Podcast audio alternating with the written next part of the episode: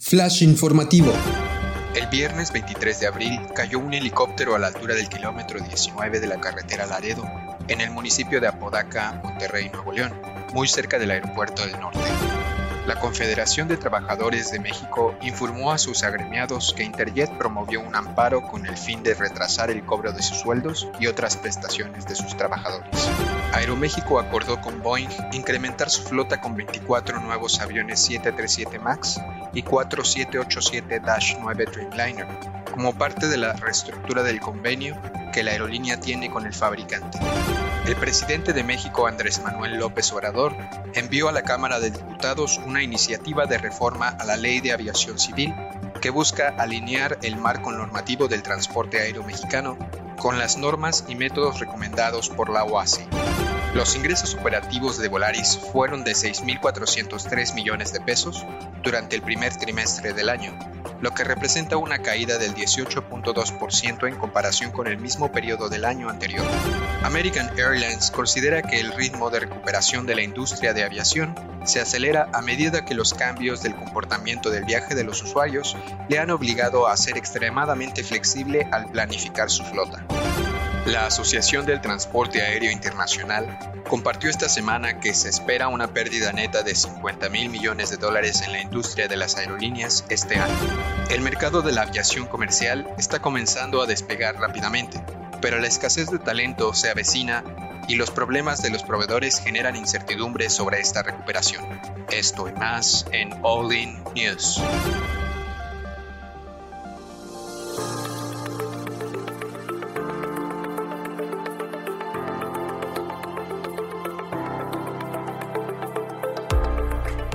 Estás escuchando All In News, el resumen semanal de noticias de aviación en español. Mantente informado en los temas más relevantes de la industria aeronáutica, nacional e internacional. Bienvenido y gracias por escucharnos. ¿Qué tal amigos? Bienvenidos una vez más a este su resumen de noticias eh, favorito, All In News. Espero estén teniendo una excelente semana. Me encuentro eh, acompañado de dos grandes amigos, Cristian, Héctor, ¿qué tal están pasando? Muy bien, Luis, muy contentos igualmente. Gracias por acompañarnos, agradeciendo también a toda la gente que nos escucha el día de hoy y pues trayéndoles aquí las noticias de la semana. ¿Cómo estás, Héctor? Hola, ¿qué tal? ¿Cómo están, amigos? Pues feliz de estar una semana más. Han pasado cosas interesantes, ¿no? En la semana. Es que, ojo, rancias, pero relevantes. ¿Estamos de acuerdo? Sí, o sea, igual les filtramos. O sea, lo, padre de esto, no creen que nos levantamos y leemos la primera nota que nos encontramos. O sea, realmente sí vemos que por lo menos nos interese o que haya tema de conversación, ¿no? Entonces, por ese lado ya está digerido todas las notas que salieron en todos los medios. Entonces, gracias por su preferencia. Y pues vámonos ya directito con la primera nota, este, emocionado. Vale, sí, bueno, primero me gustaría comentar, es la verdad que algo muy, muy reciente, este, no sé si se enteraron el día de ayer, en el aeropuerto del norte, acá en la ciudad de, Monterrey. Lamentablemente hubo un accidente aéreo, cayó un helicóptero Augusta a unos cuantos metros del límite del aeropuerto. Aún no sabemos qué fue lo que ocasionó el accidente. Esta es una nota muy, muy, muy reciente. Lamentablemente se confirma una persona fallecida, pero bueno, no sé si se enteraron, habrá que estar al pendiente del desarrollo de la nota. Sí, digo, no, no hay mucho que agregar porque todavía no hay eh, un reporte real. Esto pasó el día de ayer. Entonces, sí, por ahí hay videos y imágenes muy gráficas, pero sí mejor vámonos a, la nota que tiene un poquito más de relleno. Cristian, tú traes la primera nota nacional, ¿no?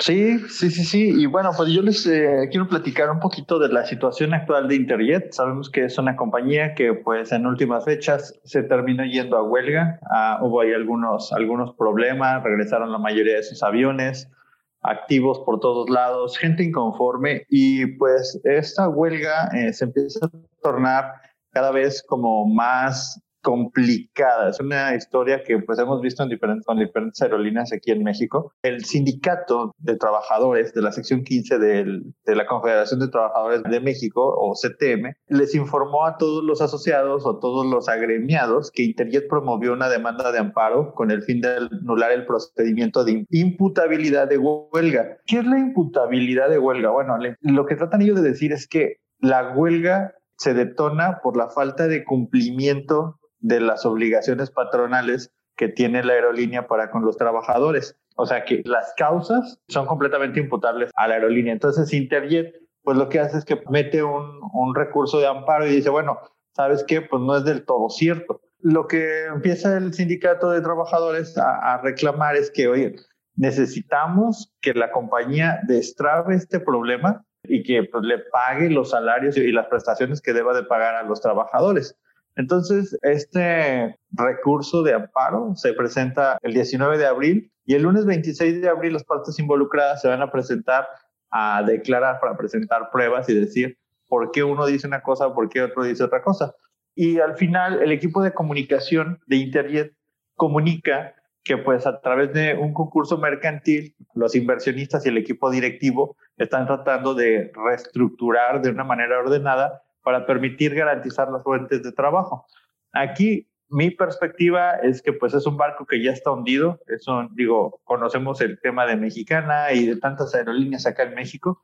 Creo que va a ser muy difícil que se pueda llegar a, a un buen acuerdo, dado que pues de valer, no sé, 50 pesos la aerolínea ya no vale nada porque ya no tiene nada, y hay un montón de gente que quedó en el limbo. Entonces pudiera ser que esto pase como pasó en Mexicana, donde de a poco fueron tratando de recuperar el espacio, tratando de recuperar esa deuda con los trabajadores y se les fue depositando de a poco pues su dinero. Creo que vamos a ver más temas de Interjet, no creo que hablemos más de cómo está volando, más bien creo que vamos a ver más temas de la resolución de esta huelga. No sabemos, amigos, hasta dónde vaya a llegar, en qué vaya a terminar. Lo más importante, creo yo, y no sé qué opinan ustedes, es que los trabajadores tengan lo que les toca, ¿no? Finalmente ya habían trabajado y tenían contratos para con la empresa, entonces yo creo que lo justo sería que se les pague lo que trabajaron. No sé, ¿qué opinan?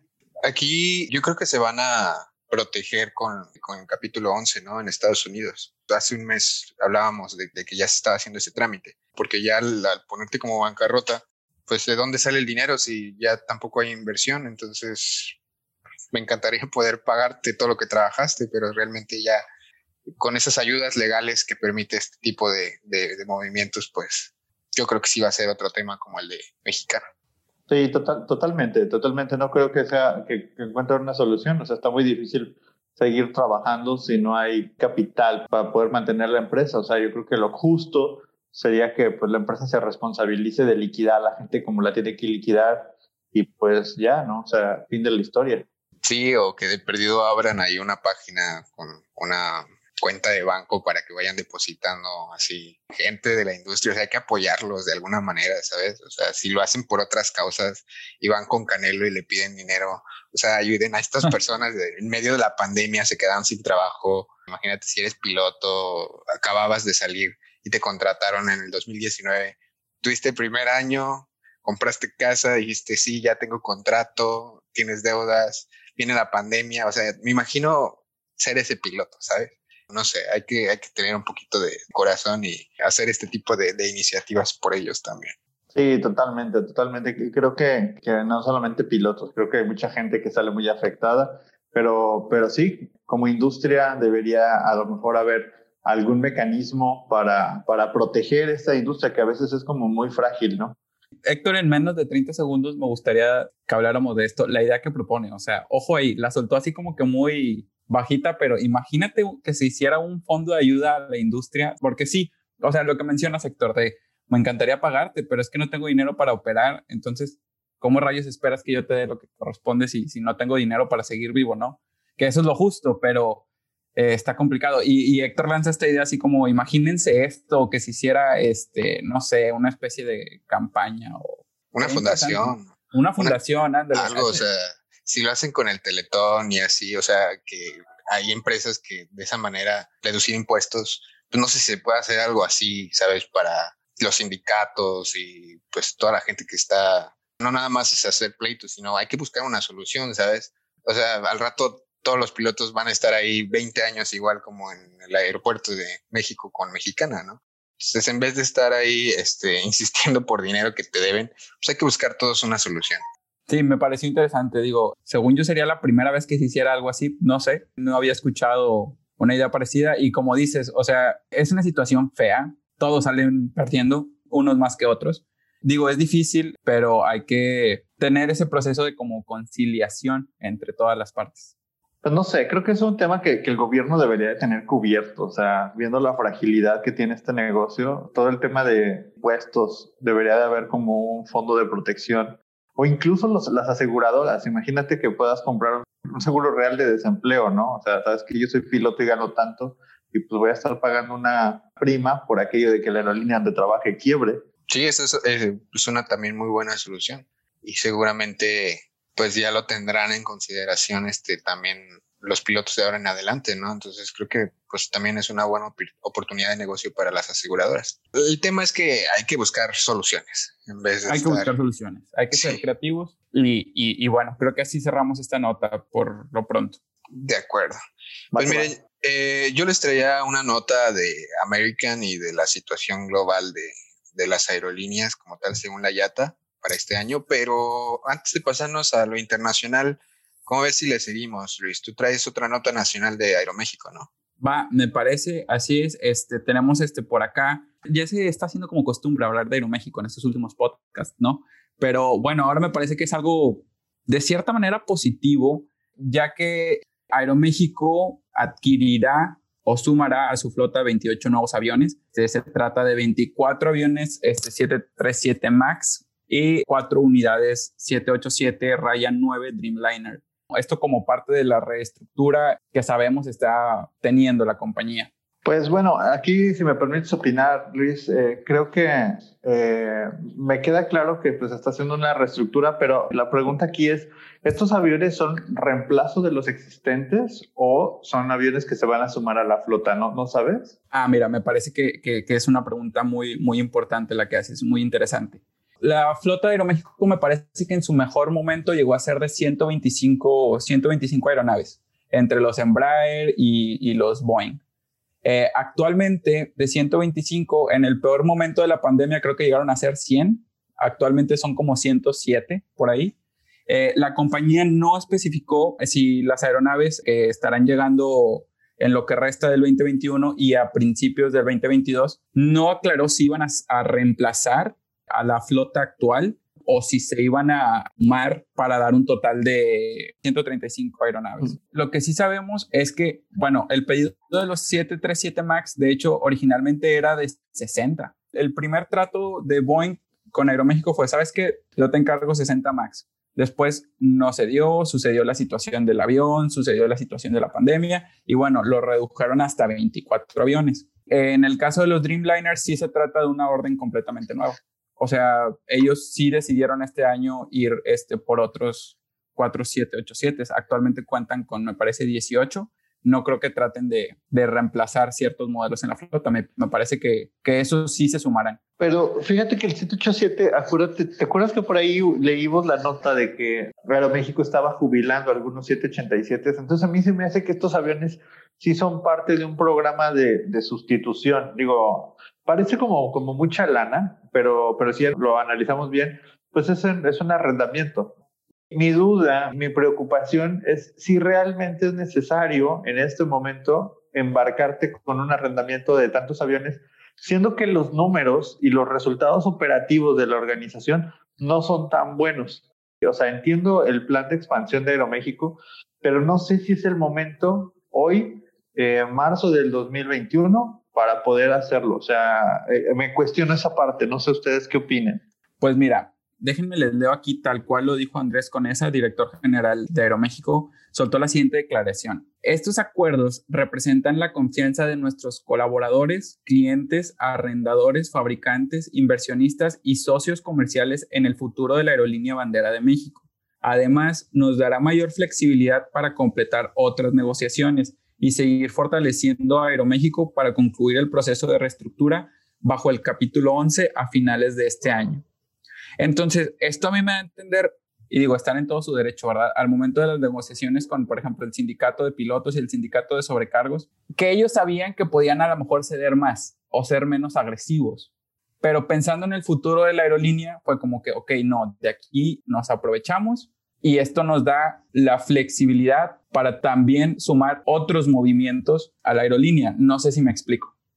Sí, claro, o sea, estás pensando en el largo plazo, pero ¿No te parece, Luis, que eso es seguir pensando como antes de la pandemia? O sea, como que la empresa no se reinventa, no está pensando en modelos más arriesgados de hacer negocio, quieren seguir haciendo negocios como lo han venido haciendo siempre, les funcionó en el pasado, pero no sé, Luis, yo sigo pensando que ese tipo de, decisiones basadas en el rendimiento anterior no es lo mejor para el rendimiento futuro. O sea, estoy pensando en Kodak, estoy pensando en, Blockbuster.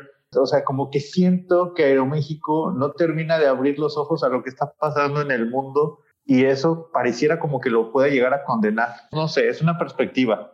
No sé, es algo que dirá el mercado. Lo hemos hablado ya en podcast anteriores. O sea, ¿por qué comprar un boleto Monterrey-México con Aeroméxico cuando existen otras dos, tres aerolíneas que te lo dan mil pesos, vamos a mencionar 50 dólares más barato?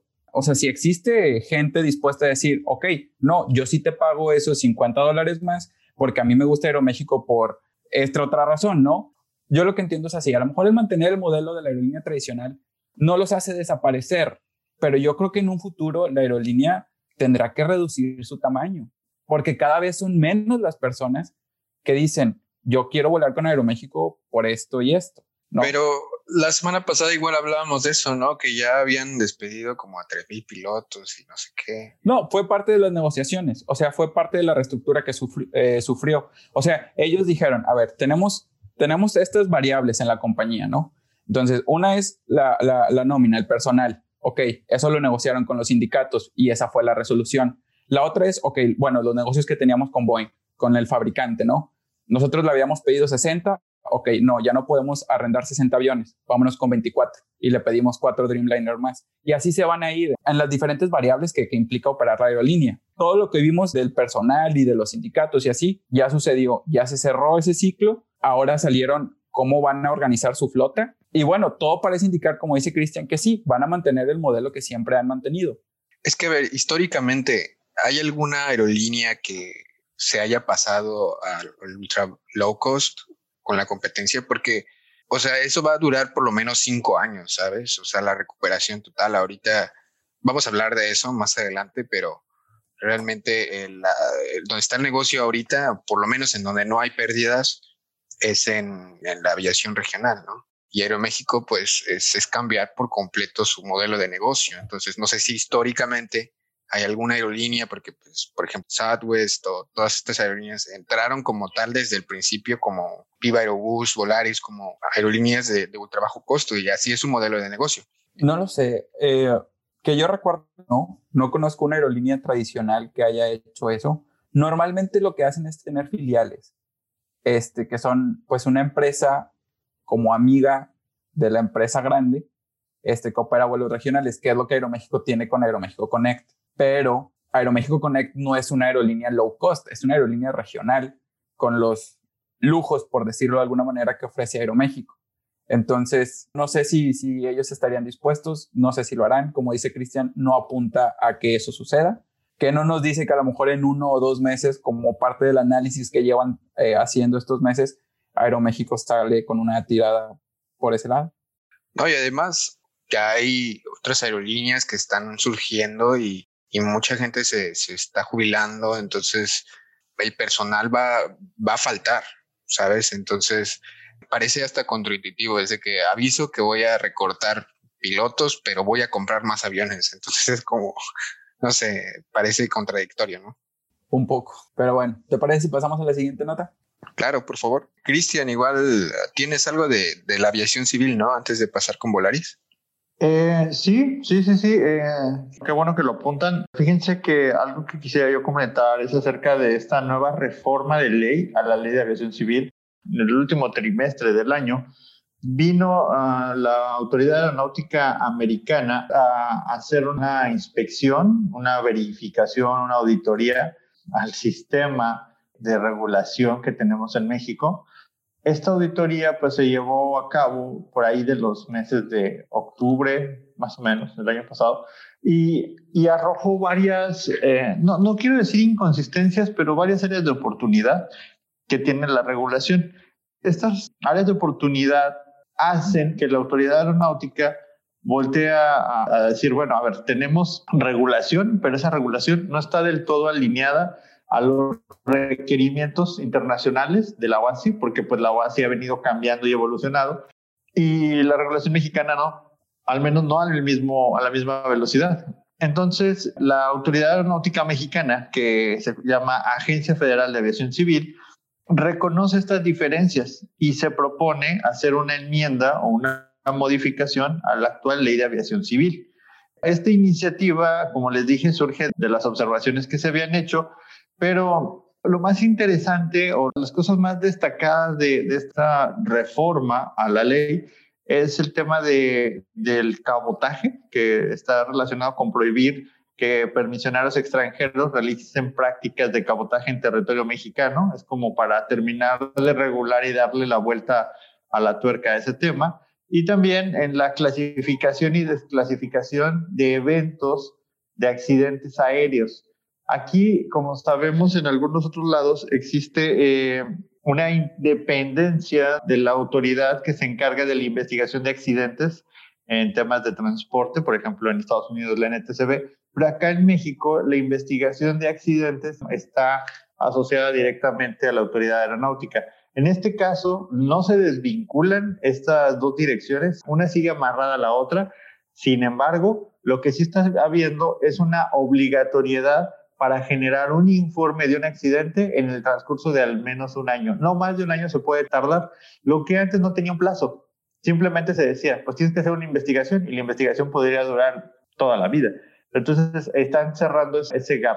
El documento al menos son como unas 36 o 40 hojas de los cambios. Son cambios, en algunos son de forma, en algunos sí son muy de fondo, pero yo lo único que sí les podría recomendar a todos es que esta nueva, nueva ley, pues es importante que la tengamos en observación, toda la gente que se debe a este medio, para que no los vaya a agarrar desprevenidos estos cambios, porque sí hay cambios eh, un poquito más estructurales que los que les acabo de mencionar y que de alguna u otra forma eh, te pide que tengas a bordo documentos originales que antes no se pedían a bordo. Entonces, sí les recomiendo, amigos, ampliamente, échenle una leída, vean bien cuáles son los cambios y pues creo que esos son mis dos centavos al respecto, chicos. No sé.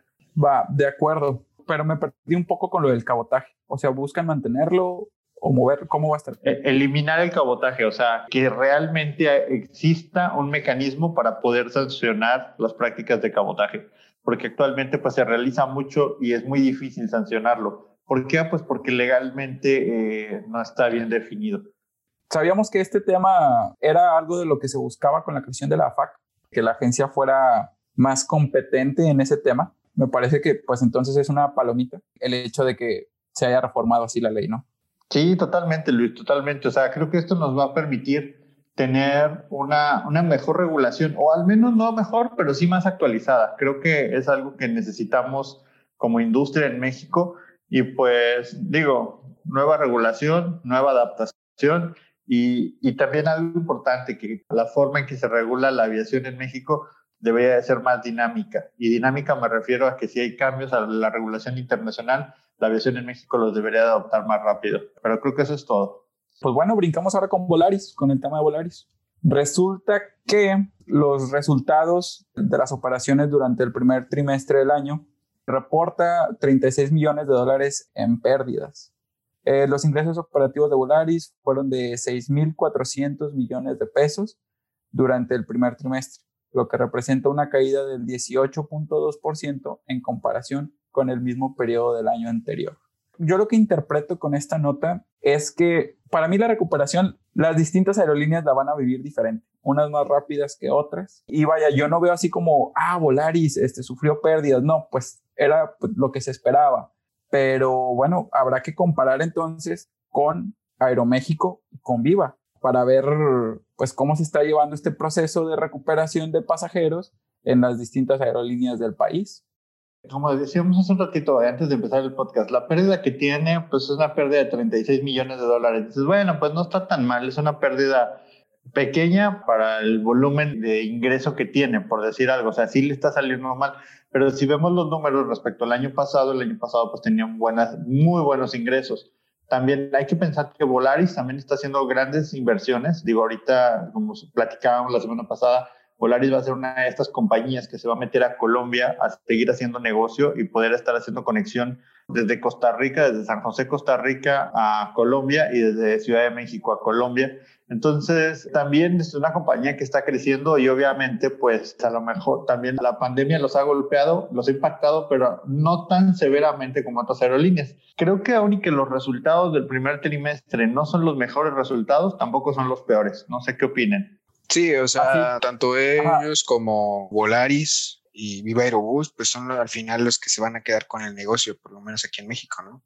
Hablábamos de eso, ahora que, que se va del juego Interjet, pues va a quedar también un mercado importante ahí, ¿no? Por ese lado, como dices, a pesar de que no son los mejores números, a comparación de, del año pasado, están bastante bien. Me gustó cómo lo resumiste, o sea, no son los mejores, pero definitivamente pudieran estar peor. Entonces, bueno, ahí la llevan. El mercado mexicano se lo tendrán que repartir prácticamente entre Volaris y Viva. ¿O ustedes creen que en una de estas sale otra compañía a tratar de, de ocupar ese espacio? No necesariamente una compañía nueva, pero por ejemplo ahí está TAR, Aeromar. Habíamos hablado, ¿no? De una nueva aerolínea en el aeropuerto de Toluca, ¿no? Así es. Se, estaba gestando esta nueva aerolínea en el aeropuerto de Toluca. Se decía que para el primer trimestre del 2021 iba a salir, pero ya no escuchamos nada más. No sé, era una filial de TUM Aerocarga, esta empresa que se dedica a la parte de, de mover paquetes por aire y hasta ahorita no se ha dicho nada, solamente fue como todo un rumor, pero no, no se termina de definir si o no. Ok. Bueno, eso por ese lado y las aerolíneas pequeñas, por así decirlo, que yo no había escuchado mucho de, de Aeromar o de TAR Aerolíneas y creo que también han crecido este, a raíz de esto, ¿no? Porque hay más mercado y empieza a salir el sol para todos. Sí, es que con este ambiente mantenerse fue crecer. O sea, los que lograron mantenerse es como que, hermano, con ganas, 10 de 10. No era lo que se esperaba. Entonces, mantenerse en este ambiente fue crecer para las aerolíneas. Y bueno, este, ligando por ahí un poquito lo, lo, de las notas, yo ya traigo las notas internacionales, empezando por American, esta aerolínea importantísima en, en los Estados Unidos, American Airlines, prevé que el ritmo de recuperación de la industria se va a acelerar ya desde después de este primer trimestre de, de este año, porque los comportamientos del viajero como tal en el cliente han obligado a esta aerolínea y a muchas a ser flexibles con su flota, ¿no? Estábamos viendo también iniciativas como la que surgió en Australia, que el mismo gobierno ha estado impulsando la reactivación y bueno, con lo de la Semana Santa y todo esto, hubo muchos aeropuertos que estaban llenísimos, ¿no? A pesar de, de la pandemia. Entonces, por ahí eh, los comportamientos con el tema de la, de la vacuna y todo esto, este, pues ven por ahí una importante aceleración en la, en la recuperación. Eh, bueno, y esta aerolínea con sede en, en Fort Worth dijo el 22 de abril, la semana pasada, que perdió 1.3 mil millones de dólares durante el primer trimestre de este año, que fueron menos pérdidas que los 2.2 millones de dólares que perdió el mismo trimestre el año pasado. Entonces, esto fue cuando el coronavirus empezó a destrozar los balances de, las aerolíneas. Eh, a comparación de 2019, cuando todavía no teníamos idea de que esto iba a suceder, la compañía registró una ganancia de 185 millones de dólares sea, ahorita están en pérdidas, pero ya son menos, ¿no? Entonces, eh, American dice que estos ingresos durante los primeros tres meses de 2021 fueron de 4 mil millones de dólares.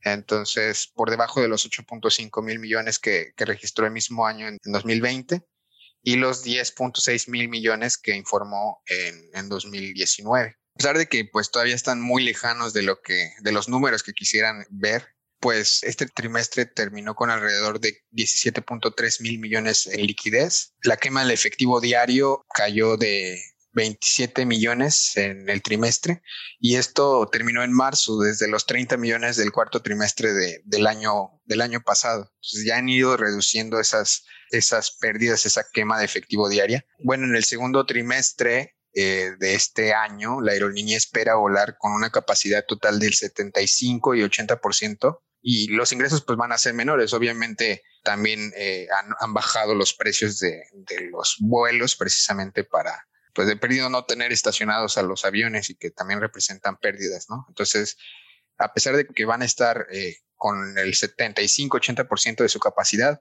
los ingresos van a estar por debajo del 40% con respecto a los niveles normales de 2019.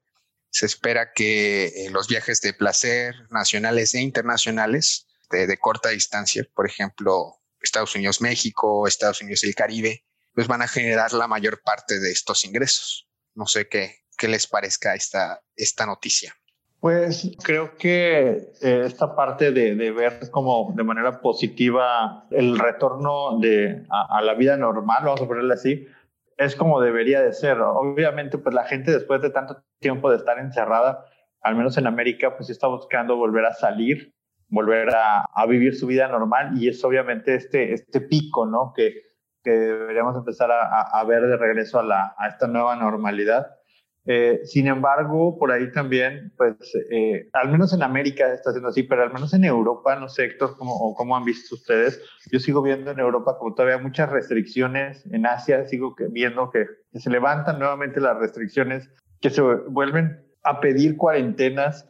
Creo que América está siendo muy laxo con, el, cómo, con cómo se está llevando a cabo esa transición de la pandemia. Y tan lo es que incluso empezamos a ver como algunos números, creo yo, algunos números falsos de una falsa recuperación donde parecieran números muy positivos y bueno, no en el caso de American, pero en el caso de otras aerolíneas que dicen es que ya estamos teniendo números positivos y esto ya pasó, pero realmente no ha pasado, o sea, realmente eh, pareciera como, como una ilusión, creo yo, al menos lo estoy viendo así, como, como esta, esta falsa ilusión de, de que lo peor ya pasó, digo, lo estamos viendo ahorita en Brasil, que estas nuevas olas de, brotes masivos y nuevos virus, nuevas mutaciones, que, empieza a haber, creo que la imagen que estamos viendo ahorita de una recuperación puede ser la imagen de una pequeña recuperación antes de la Gran Depresión. No sé, o sea, pensando en el Sí, o sea, sí va a haber altas y bajas, no creo que sea una aceleración, una recuperación eh, exponencial.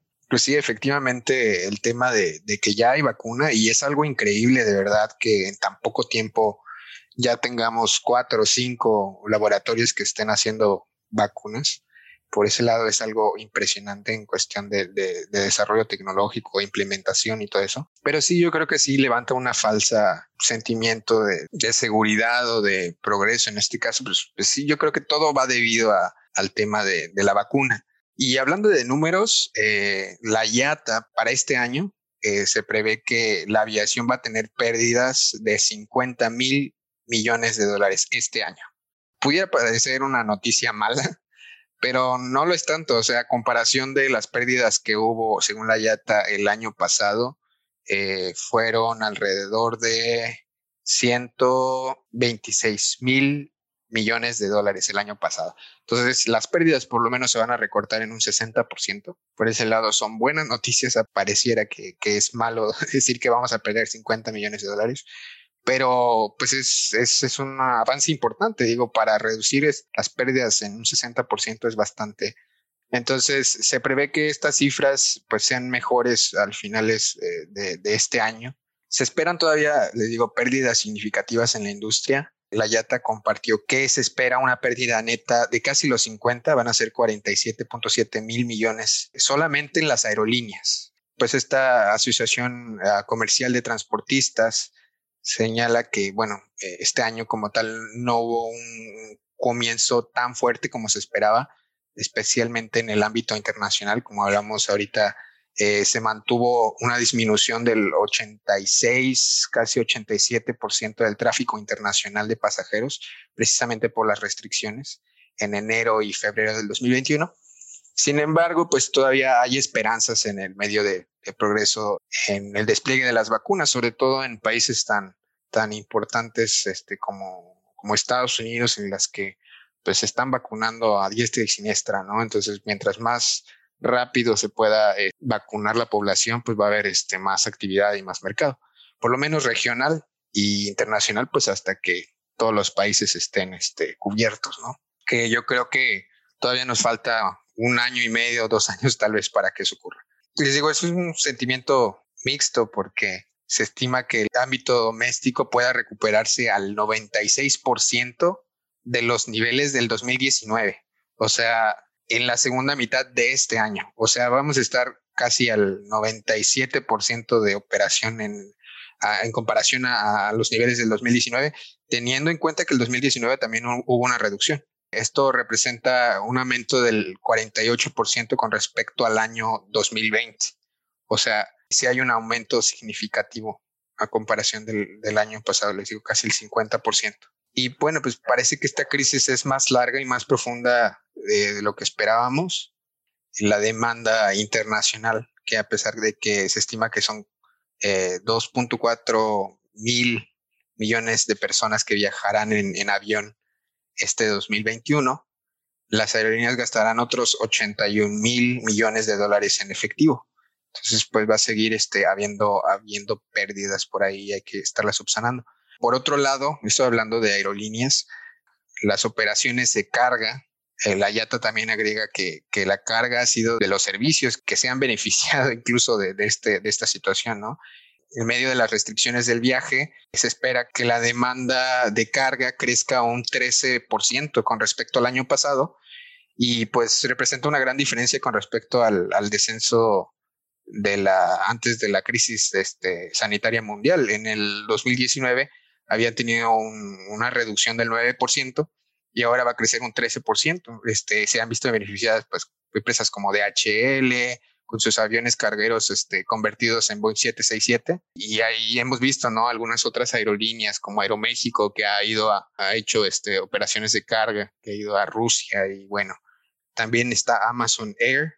Y bueno, han tenido que adaptar sus ofertas con el auge de, de carga, ¿no? sobre todo también ahorita con el crecimiento de comercio en línea, muchas cosas son exportadas, este, importadas, entonces también por ahí se han visto beneficiados.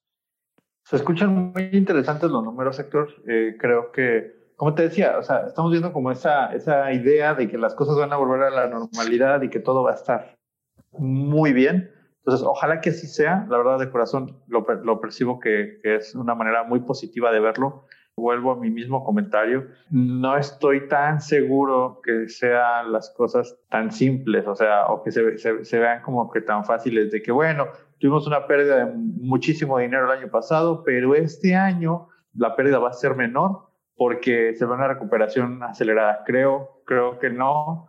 Creo que estamos entrando en ese valle de, de las buenas esperanzas.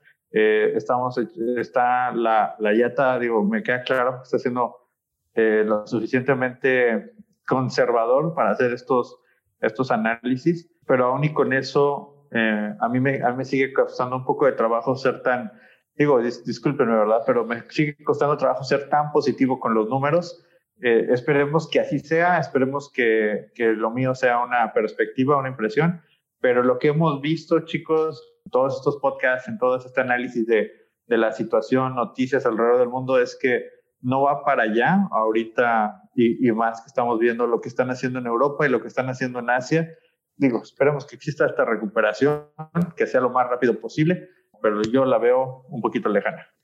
Bueno, y también ligando este, la nota que tú traes con respecto al talento y a la parte de, factor humano y digamos todas las contrataciones y la gente de la industria que se quedó sin trabajo, que ya se jubiló, Platícanos cómo va a estar ese tema este, este año, Chris.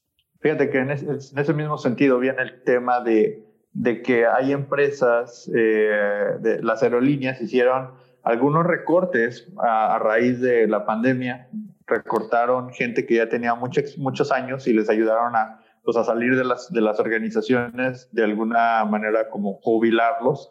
Y, y pues tuvieron que recortar alguna, le llaman grasita, ¿verdad? Ir cortando pedacitos de tanto de, las áreas operativas, de las áreas administrativas. Veíamos por ahí que British incluso recortó un 30% de su, de su fuerza laboral, incluso hasta vendió un edificio que, que tenían un museo adentro y vendían todas las obras de arte y todo. O sea, ese tipo de cosas pasó.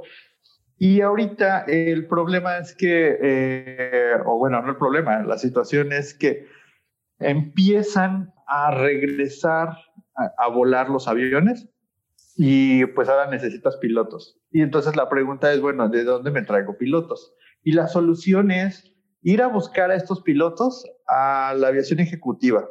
Pilotos de aviación ejecutiva eh, que vienen y migran a la aviación comercial como, como pilotos para poder cubrir ese, ese gap que hubo entre, entre los pilotos que se fueron, los que se tuvieron que cortar y ahora necesita restituir. Y no solamente en pilotos, también se está viendo en la parte de mantenimiento, donde se necesitan ahora más mecánicos, porque pues obviamente hay más, más aviones, y también en la parte de instructores. De hecho, eh, un, un, anuncio de la, bueno, la nota, esta nota la traemos de la página de IN Online, y ahí habla un señor que se llama Craig Picken, que es el director ejecutivo de una empresa que se llama North Star Group Managing. Ellos, North Star Group Managing, se dedican a, hacer headhunting. Ellos buscan talento en la industria y eh, ellos tienen relación con las empresas y una empresa dice, yo necesito un piloto que tenga 25 mil horas y tenga esto, esto, esto y esto. Entonces ellos se encargan de ir a buscar a estos especialistas, esta gente especialista en aviación y se los traen. Entonces él lo que dice es que eh, ahorita eh, está, está viendo como un, una búsqueda intensiva de, de talento pero esta búsqueda intensiva de talento ha elevado los costos y él pone en la nota, eh, dice que, que, fueron y buscaron un piloto y el piloto dijo que si no le pagaban 280 mil dólares al año, él no estaba interesado. Entonces, en este momento, el mercado está teniendo como no solamente hay mercado, vamos a decirlo, de vendedores, ¿verdad? O sea, la, la gente que necesita el talento son las aerolíneas y las aerolíneas antes pagaban 50 pesos y ahorita están necesitando pagar 75 porque no hay suficiente gente. Y la gente que, que actualmente está como vigente y está lista para poder hacer ese trabajo, han aumentado mucho las tarifas. O sea, la misma gente está aumentando. Entonces, ¿qué está haciendo esto? Que la misma industria ha ido a buscar incluso, y lo ponen aquí en la nota, ha ido a buscar a los instructores de empresas reconocidas como Fly Safety para que también se sumen a la fuerza laboral. O sea, se están robando de donde pueden. Esto hace también, y, viene de la mano, de un reporte de una empresa que se llama JetNet IQ, donde vienen y dicen que los operadores bajo la parte 135 se ha vuelto loco el mercado, porque la gente eh, antes buscaba viajar en aerolínea, ahora buscan viajar en privado. Entonces hay una gran venta de jets privados pequeños de hecho, hay hasta aviones pues ya agotados las ventas por ahora. Y la gente quiere comprar ahora estos aviones, quieren operarlos bajo la parte 135. Y el, el tema es que eh, el mercado, tanto de aviones nuevos como de aviones usados, se está reduciendo y se está reduciendo muchísimo. ¿Por qué se está reduciendo mucho? Bueno, pues porque hay una alta demanda. Eso hace que se encarezca y que cueste más. Entonces, Tú compras un avión, pero comprar un avión no significa que tengas un piloto. Entonces, los precios tanto del talento pues aumentan y ahorita la industria de la aviación comparada con el, con el shock que tuvo en 2008 en la crisis financiera hipotecaria, el mercado está buscando comprar y el mercado está dispuesto a gastar. Lo que en 2008 pues fue uno de los picos más importantes para la industria de aviación de negocios, ahorita está siendo diferente. Entonces, los pilotos están buscando cobrar más y las personas están buscando comprar más aviones. Entonces, ahorita la industria de la aviación ejecutiva se está volviendo loca, al menos en Estados Unidos.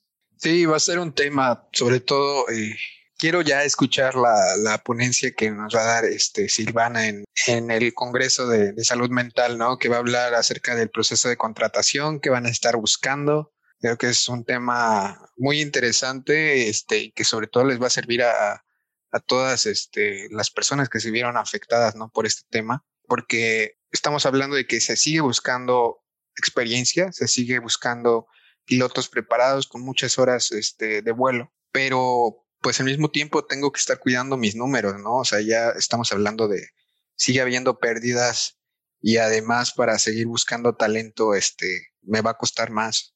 Entonces, no sé si realmente vaya a ser un factor, o sea, sí va a ser importante cuánta experiencia tienes, pero yo creo que si lo pones eh, a, nivel digamos ya financiero, a nivel eh, administrativo de la compañía. Si tengo un piloto con 10 mil horas de vuelo y tengo otro piloto con 5, con la mitad, pero me sale más barato el de las 5, pues yo creo que voy a terminar contratando al que, al que me cuesta menos, ¿no? Aunque tenga menos experiencia.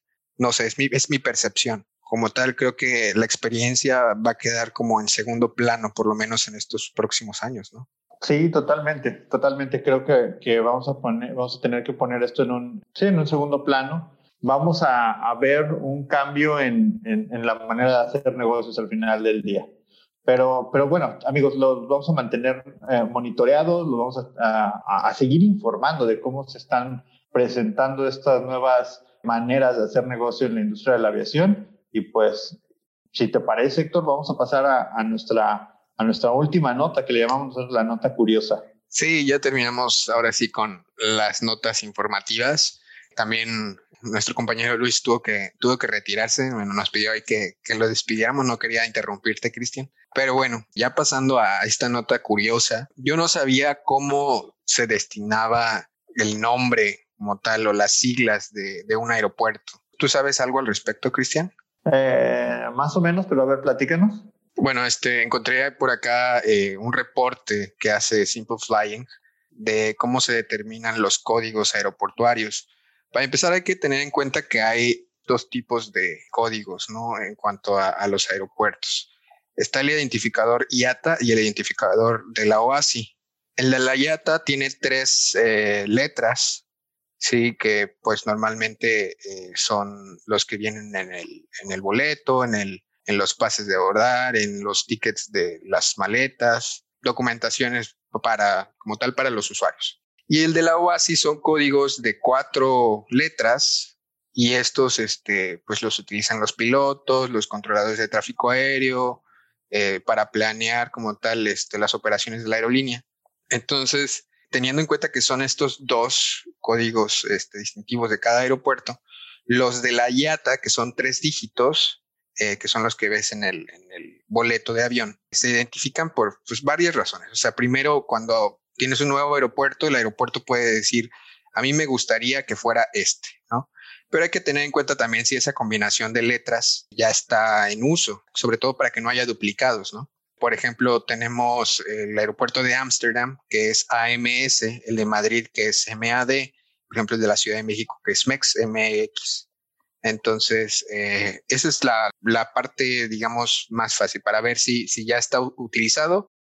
Y, por ejemplo, el de eh, el del aeropuerto de, de New York, este, utiliza las siglas como tal del nombre del aeropuerto, que es uh, John F. Kennedy, JFK, o el de París de Charles de Gaulle, eh, que es CDG. Entonces puede ser tanto el estado en el que esté el lugar geográfico o el nombre del aeropuerto. Ahora, ¿cómo se determinan los códigos de la, de la OASI? La primera letra este es un identificador geográfico. Por ejemplo, en México es M, en Estados Unidos es K, en, uh, en Canadá es C. Es el mismo identificador de la IATA, pero con una letra de cada región al principio de cada país. El de John F. Kennedy sería KJFK y ese es el identificador como tal de la, de la OASI. Es que, es que fíjate que, parece como que, que, es cualquier cosa, pero, pero a veces uno no se pone a pensar en, en esas cosas que, que son como normales, pareciera, ¿no? Y al menos no te preguntas, oye, ¿y esto de dónde vendrá? Creo que, creo que es un muy buen punto y qué buena, qué buena anotación que nos haces hoy. No, pues creo que eso, espero que le resuelva la duda a alguien que la tenga por allá afuera, porque sí, como te digo, a veces, muchas veces damos por sentado, ¿no? Que bueno, pues así es y no nos ponemos, no nos detenemos un minutito a pensar, bueno, ¿y, y, y por qué?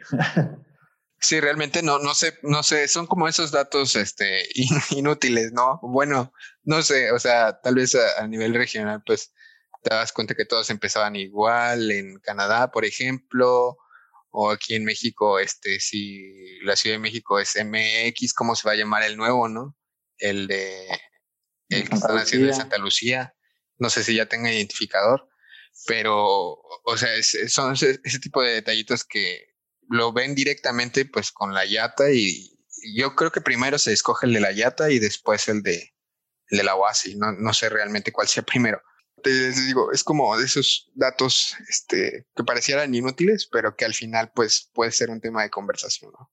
No, y siempre hay alguien que tiene la duda, ¿no? O sea, creo que, que sí es importante que lo, que lo comentemos. Bueno, pues ya llegamos al final de, de este episodio. Esperemos que eh, les haya servido esta información. Recuerden sus pulgares arriba, síganos en redes sociales, All In Advisors. Ya estamos en tercera fase de este primer Congreso de Salud Mental. No se lo pierdan, de verdad. Eh, tenemos por ahí una, una promoción si eres de México y compras un boleto de, tercera fase y nos ayudas compartiendo por ahí la publicación que tenemos en redes sociales, en, Instagram o en Facebook. Este, también vamos a estar regalando por ahí un, boleto este, doble eh, de avión para destinos aquí en México. Entonces, eh, pues, por 25 dólares te llevas certificado, te llevas dos días de congreso, te llevas un ebook y te llevas, este, en este caso, posiblemente un, boleto de avión, ¿no? Entonces creo que está, eh, está muy bien.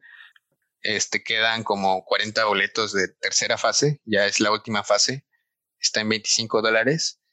Y pues tienes hasta un día antes del evento para comprar tus boletos, si es que no se acaban y pues te esperamos ahí. La verdad, eh, agradecemos mucho eh, todo el apoyo. Y por otro lado, pues nada más este, recordarles eh, nuestra página de internet www.allinadvisors.com. Y nada más, Cristian, no sé si quieres agregar alguna otra cosa. no, no, la verdad nada más el agradecimiento a todos los que nos siguen escuchando, el agradecimiento a todos los ponentes que, están, que van a participar, como bien dijiste Héctor, hay gente que, que tiene demasiada experiencia que va a estar acá pues no nos queda nada más que, que, agradecerles a todos, agradecer que este primer congreso ya finalmente se va a, a, llevar a cabo. Manténganse pendientes amigos de nuestras redes sociales, vamos a seguir ahí publicando más detalles acerca del congreso y pues no se desconecten, manténganse seguros todos, hasta luego. Hasta luego, bye bye. Bye.